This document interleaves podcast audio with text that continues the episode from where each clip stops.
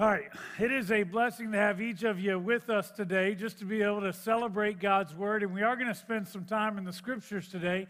In fact, I'm going to tell you already, we're going to be hopping back and forth between various Scriptures. Uh, most of what I will look at today will come from James chapter 5. So if you want to turn there, you can already, or you could actually jump down to 1 Kings chapter 18, which is the first place that I will end up with you today. Let me start with a little bit of an illustration backstory to why I want to talk about this. Um, a while back, in the early days of the COVID 19 battle, I met a young man from Turkey. I immediately asked him what brought him to the United States, and he replied that he came here for work. Of course, the natural follow up question was, Well, what kind of work do you do? His response was, I am a healer. I wanted to respond with a real quick, well, me too. but instead, I decided to probe just a little bit more. So I asked him to tell me about it. You know, like, uh, do, do you just pray over them? Is this God who is doing the healing and you're just the vessel, or can anybody do this kind of healing? He was very clear that this was not a faith based thing and that he did not believe in a God who could do such things. By the way, he did not know that I was a pastor. Instead, he declared that all people have a certain energy within themselves that allows them to heal other people. They just need to learn how to use it according to what he had to say. Before I poke holes in all of his theories, let me just say that there have always been individuals like this who sought to be agents of power, yet they had no connection to the all powerful, almighty God. We see in the Old Testament, as Moses stands before Pharaoh, remember how the sorcerers and the magicians were able to imitate the feats of Moses, at least to a point. For example, they were able to turn their staffs into serpents, much like Moses had done, although it was Moses' serpent who actually swallowed up all of their serpents before that event took finished. I've often wondered if Moses' staff felt just a little bit heavier when he walked out that day. And then you have those who thought their gods were powerful only to find that they were completely absent. 1 Kings 18 tells of Elijah and his showdown with the prophets of Baal on Mount Carmel. Each party was given a task of calling upon their respective gods and inviting them to come and consume a sacrifice. Well, Elijah, being the gentleman that he was, he allows the prophets of Baal to go first. And look what happens in verses 26 through 29. 1 Kings 18 26 to 29 says this So they prepared one of the bulls and placed it on the altar. Then they called on the name of Baal from morning until noontime, shouting, O Baal, answer us. But there was no reply of any kind. Then they danced, hobbling around the altar they had made. About noontime, Elijah began mocking them.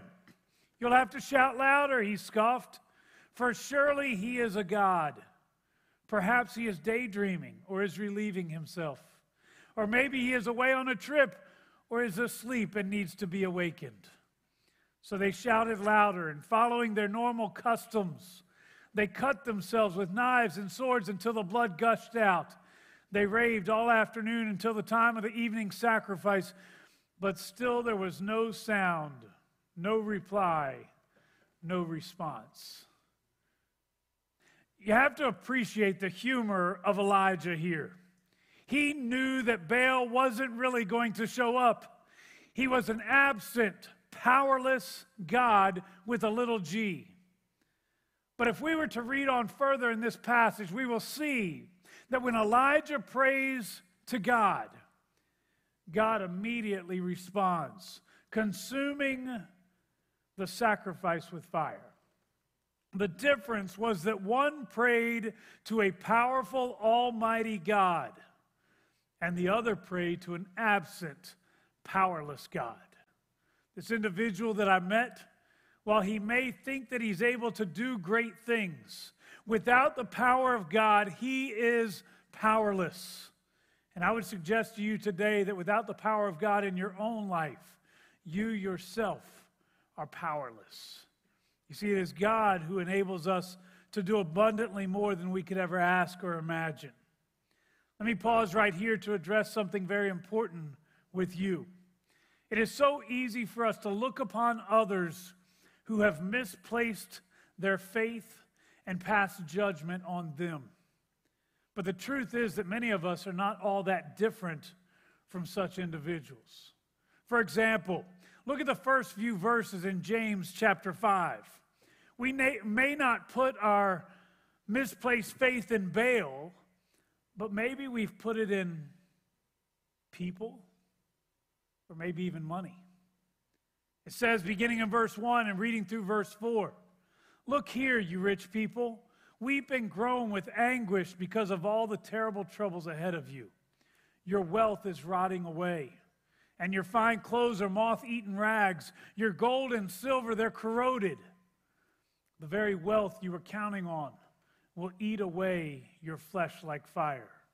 This corroded treasure you have hoarded will testify against you on the day of judgment. For listen, hear the cries of the field workers whom you have cheated on their pay.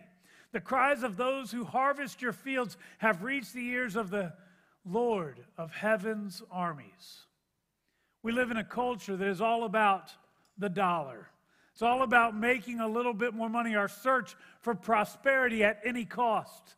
Please don't get me wrong. I love the fact that we live in a capitalistic society. Capitalism leads to innovation, to hard work, and to creativity. But capitalism, left unchecked, can become a scourge as the haves begin to oppress those who have not. I'm going to stretch your thinking for a moment here. I know that we've been taught that it's better to have it and not need it rather than to need it and not have it. But what if I told you that the best place for an individual to be is in the place of need? You see, far too often we have mistakenly believed that somehow we have become self sufficient. We no longer need help.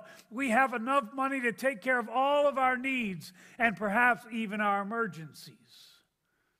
But no matter what you have, you will always need God.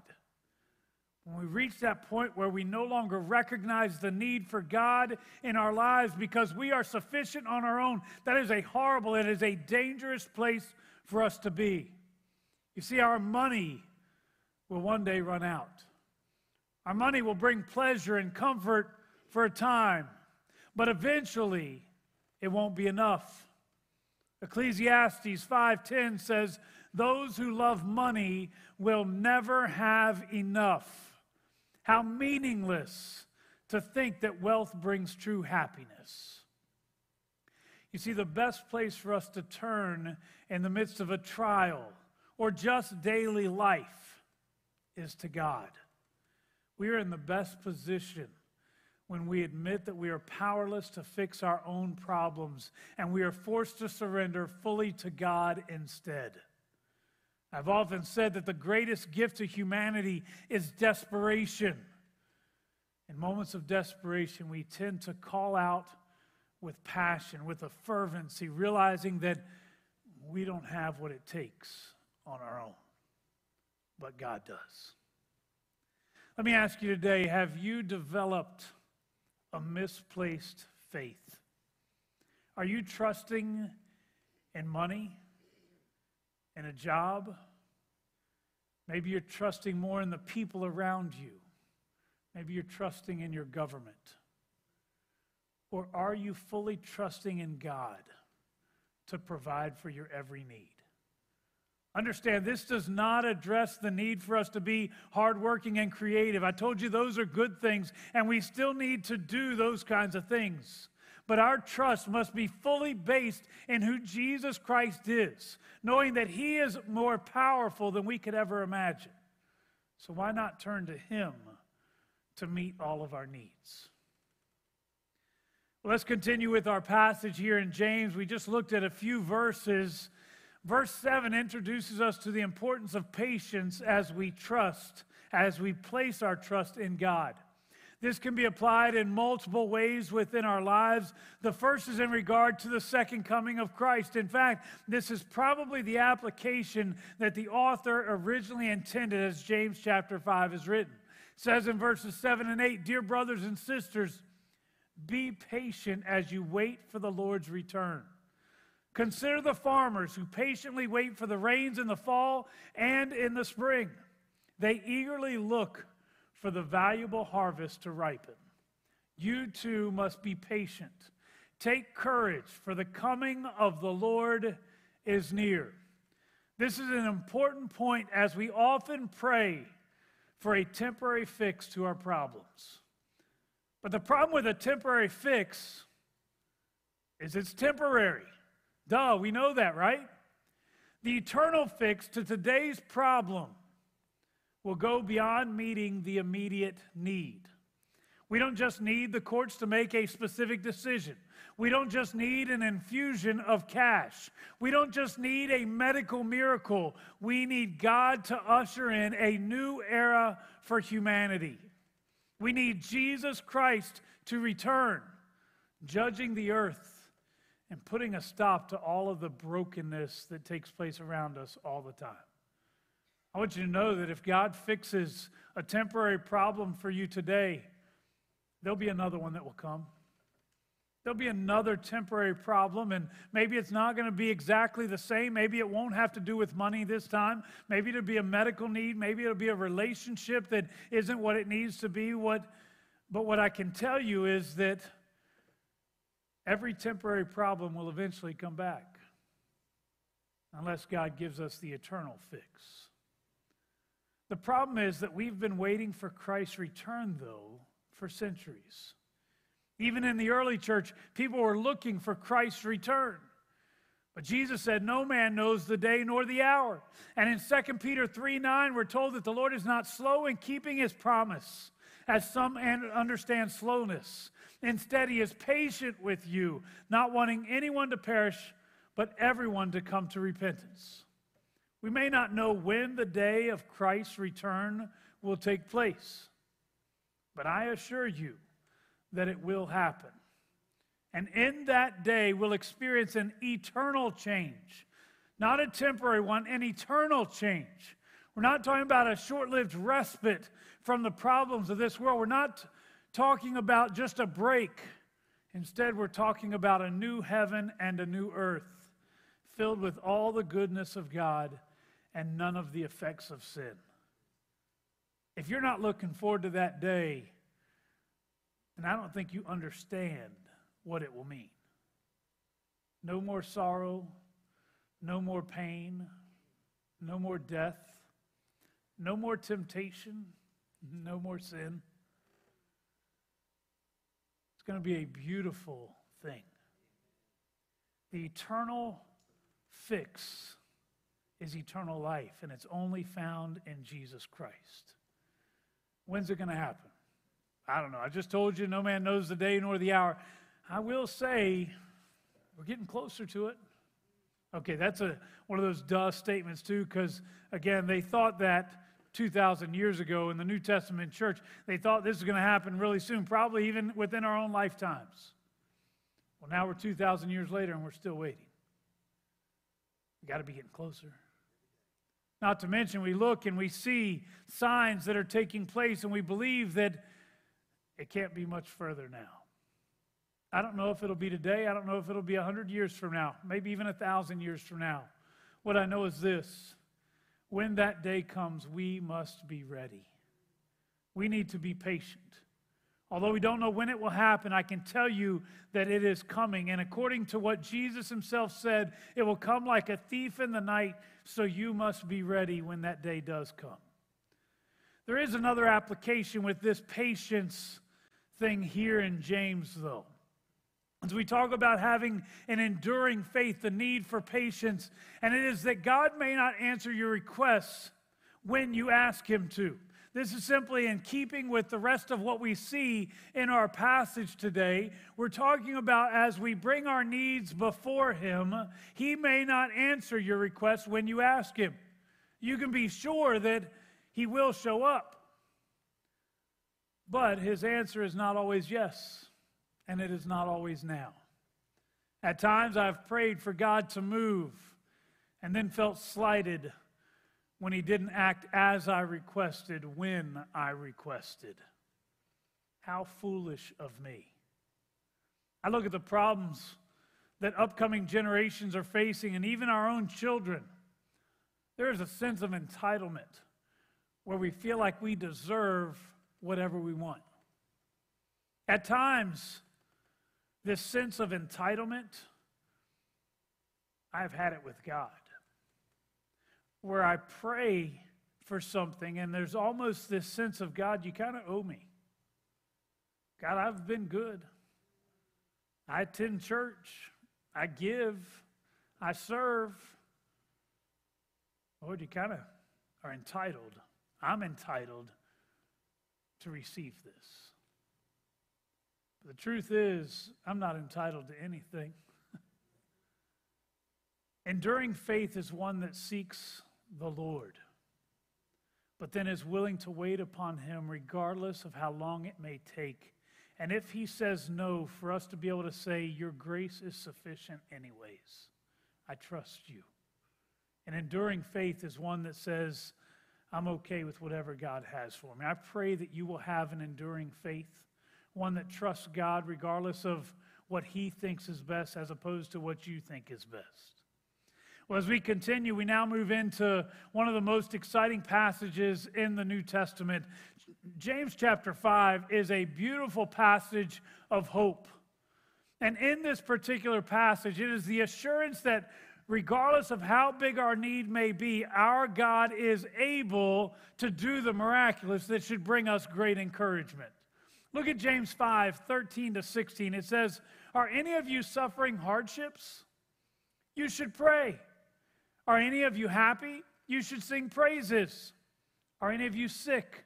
You should call for the elders of the church to come and pray over you, anointing you with oil in the name of the Lord. Such a prayer offered in faith will heal the sick, and the Lord will make you well. And if you have committed any sins, you will be forgiven. Confess your sins to each other and pray for each other so that you may be healed. The earnest prayer of a righteous person has great power and produces wonderful results. By the way, I'm reading from the New Living Translation today. Some of these verses sound a little bit different to you. Uh, that last verse, for example, the fervent prayer of a righteous man availeth much. That's the way it's worded in the uh, King James Version. Uh, it still means the same thing, it's just worded differently. For the sake of time, I don't want to spend too much time on this, but I do want you to see the recipe for powerful faith that will actually make a difference as it's recorded in here. First thing that we see in this is we must pray. You are not able to fix the problems of your world on your own. When you see brokenness around you, the first thing that we ought to do is to pray. A common idea within our culture is for us to try to, even within the church culture, by the way, it is for us to try to do everything possible to fix the problem. And if we can't, when all else fails, then we try God. It doesn't work that way. Actually, if it does, you're spinning your wheels, you're wasting your time. You're wasting your energy. Wouldn't it be better to put it in God's hands first? I've heard individuals say, well, you know, if it's small, I can do it on my own. No! That's that self sufficiency that we talked about earlier. When you think you can handle it yourself, you're in a very dangerous place. The best place for us to turn is to God first. Are any of you suffering hardships? Any of you dealing with health concerns? Any of you dealing with relationships that are not what they need to be? Are any of you frustrated financially? The best thing for us to do, regardless of what our problem is, is to turn to Him. It is always to turn to Him.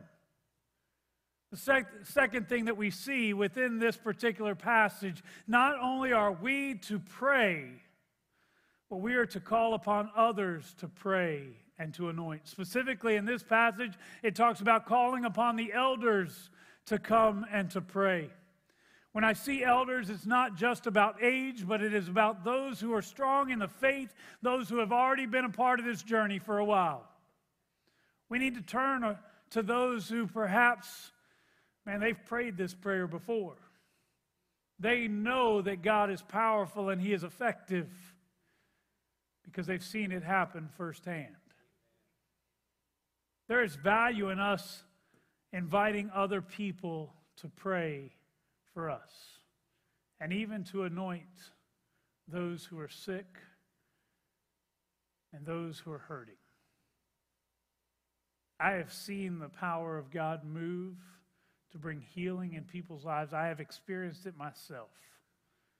Y'all have heard this before, but in August of 1997, I was playing softball, and in this softball tournament, I was uh, running to catch a fly ball uh, I was an outfielder back then because I was faster than I am today. And as I was running to catch this pop up, the second baseman was in front of me, and I stopped. Probably, I don't know, probably eight to 10 feet behind him because I realized he could catch it. And I saw his, he would have been right handed. So he, I saw his glove go up. And I'm sitting there watching, and all of a sudden I saw it hit off his glove and pop out. I did what any good outfielder would try to do. I dove to try to get the ball before it hit the ground. I didn't get it. But even more than that, as I dove, I felt something pop in my back. I pretended everything was okay. I thought, you know what, I'll, I'll, just fight it off. It'll be okay. And I ran back out to the outfield. But as I stood there waiting for the next pitch, the pain became so severe, shooting down my legs, I had ruptured a disc in my back. And I had to scream as loud as I could for them to stop the game. And then I had to have people come and carry me off the field because I could not even walk. People who talk about back pain, I used to think they were just big wimps until I had it. I remember that night we went home and I decided, you know, I don't want to go to the hospital. I'm just going to let it take some time to heal. Fortunately, my brother was in town. And about, I don't know, 1, 2 o'clock in the morning, the pain got so severe, I had to have him carry me out to the car, and we went to the hospital. They said, Yes, you've, uh, we got the MRI. Yes, you have a ruptured disc in your back. There's really not a whole lot that we can do. They gave me some really good pain medicine. Just want to say it was really good. I'm very grateful that doctor refused to give me pain medicine afterwards. Only one, one uh, month's worth of pain medicine. I went back to the doctor and talked to him about what we could do to fix it. And his response was, We do have some surgery that can fix it, but this is 1997. He said, Truth is, you've probably got about a 50 50 chance that it'll help. And no matter what you do, you'll always have pain in your back and probably in your legs too. And I didn't like those odds. So I went home and decided I'm not doing anything. So I started stretching, doing all those things that I was supposed to do. But no matter what I did, it didn't get better. Come December that same year, we had traveled back to my mom's home church. And while we were there, I just asked the people to pray for me because when I got back, I was going to have surgery on my back. By the time we got back, I'm so grateful for the prayers of the church. By the time we got back, the pain was completely gone.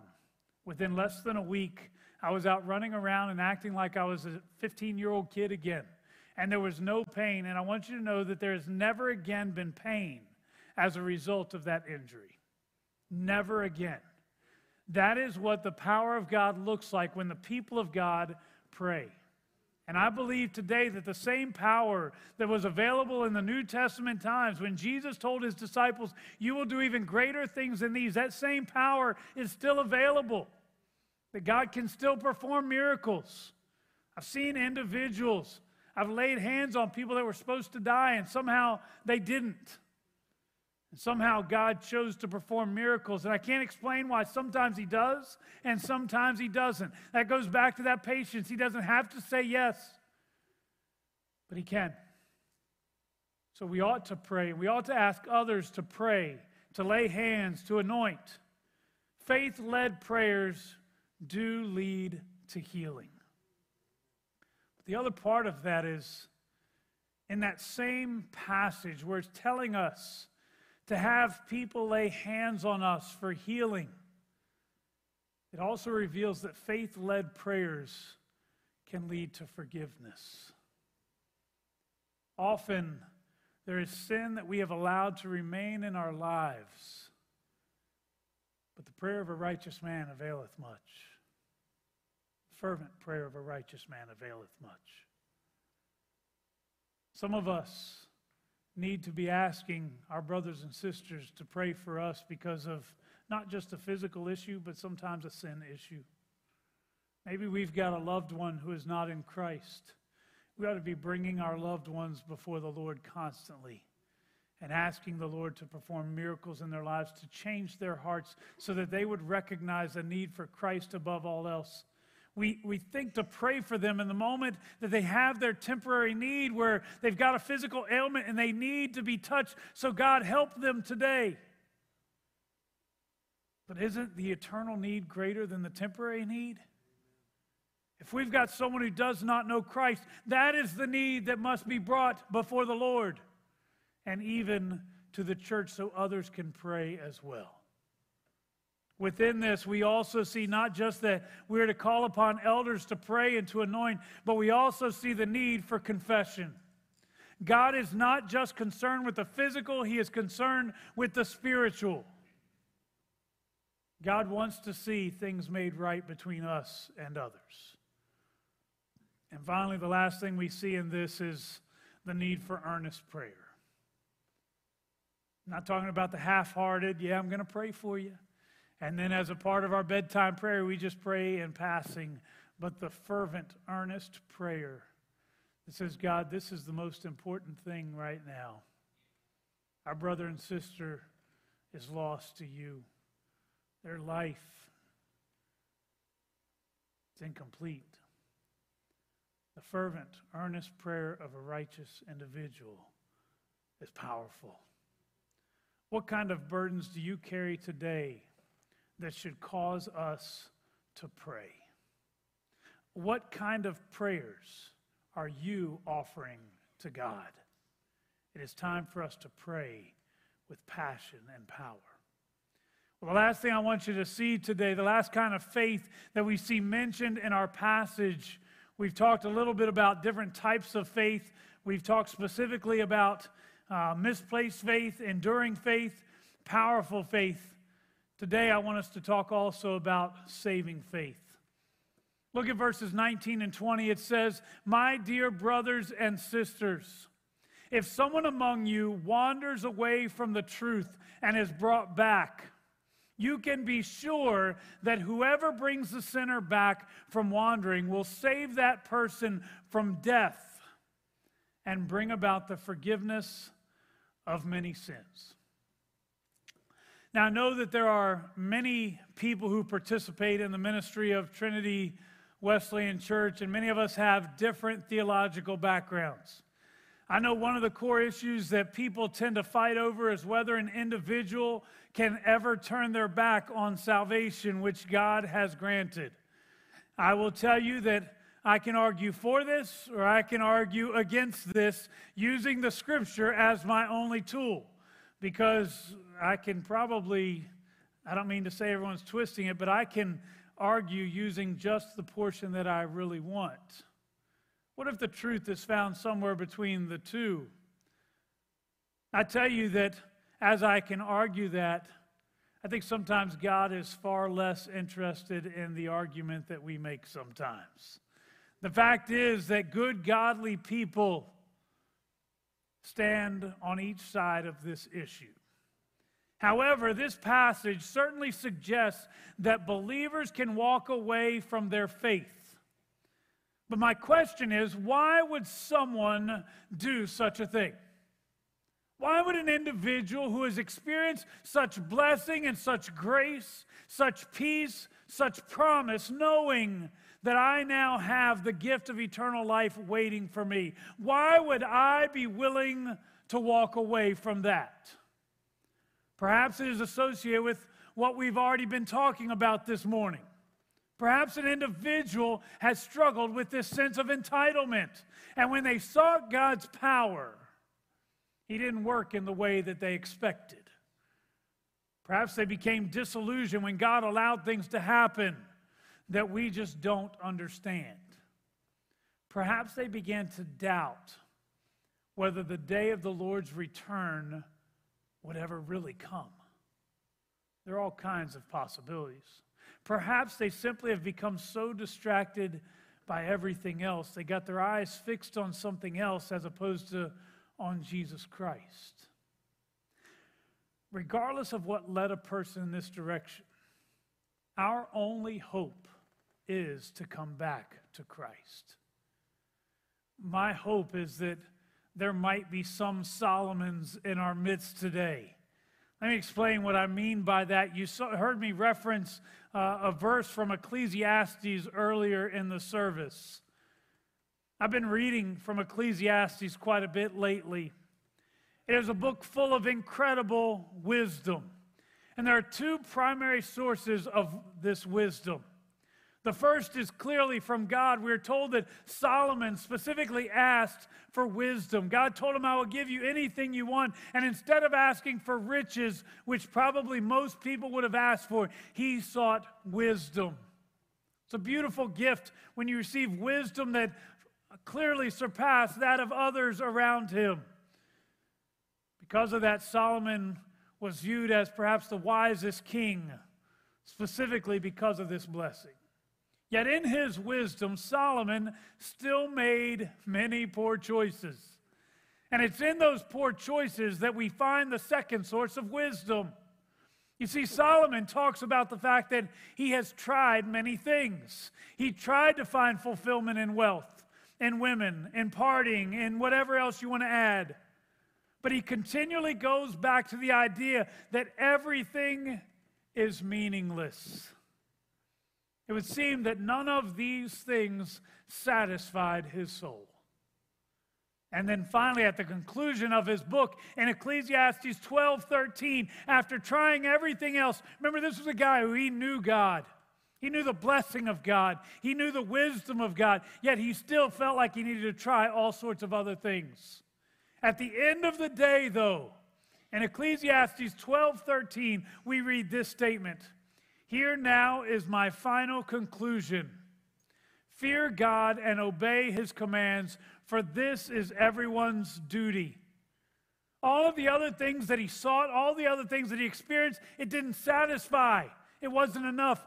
But you know what? As I stand before God, I find what I need. The fact is, I imagine there are many people who have been a part of the church for many years who can relate to Solomon very well. Maybe there was a point where you surrendered your life to Christ and you began this journey and you started to seek the Lord and you felt such incredible peace and overwhelming sense of joy. But somewhere along the way, you got distracted. You had junk that happened in your life. You had opportunities that you wanted to pursue. And in the midst of all of it, God kind of took a back seat for you. Maybe you can also relate to King David, who had to pray, Lord, restore unto me the joy of your salvation and renew a right spirit in me. The only way to fix our brokenness is for us to turn back to God. As we pray, we have found such power in our God. And truly, as I look at James chapter 5, we see incredible power over and over again power to heal, power to forgive. We see such incredible grace. Here's the thing while I know that God has the ability to heal you physically, his greatest desire is also to hear you spiritually. And if you are not right with him, the only place for you to turn is to him.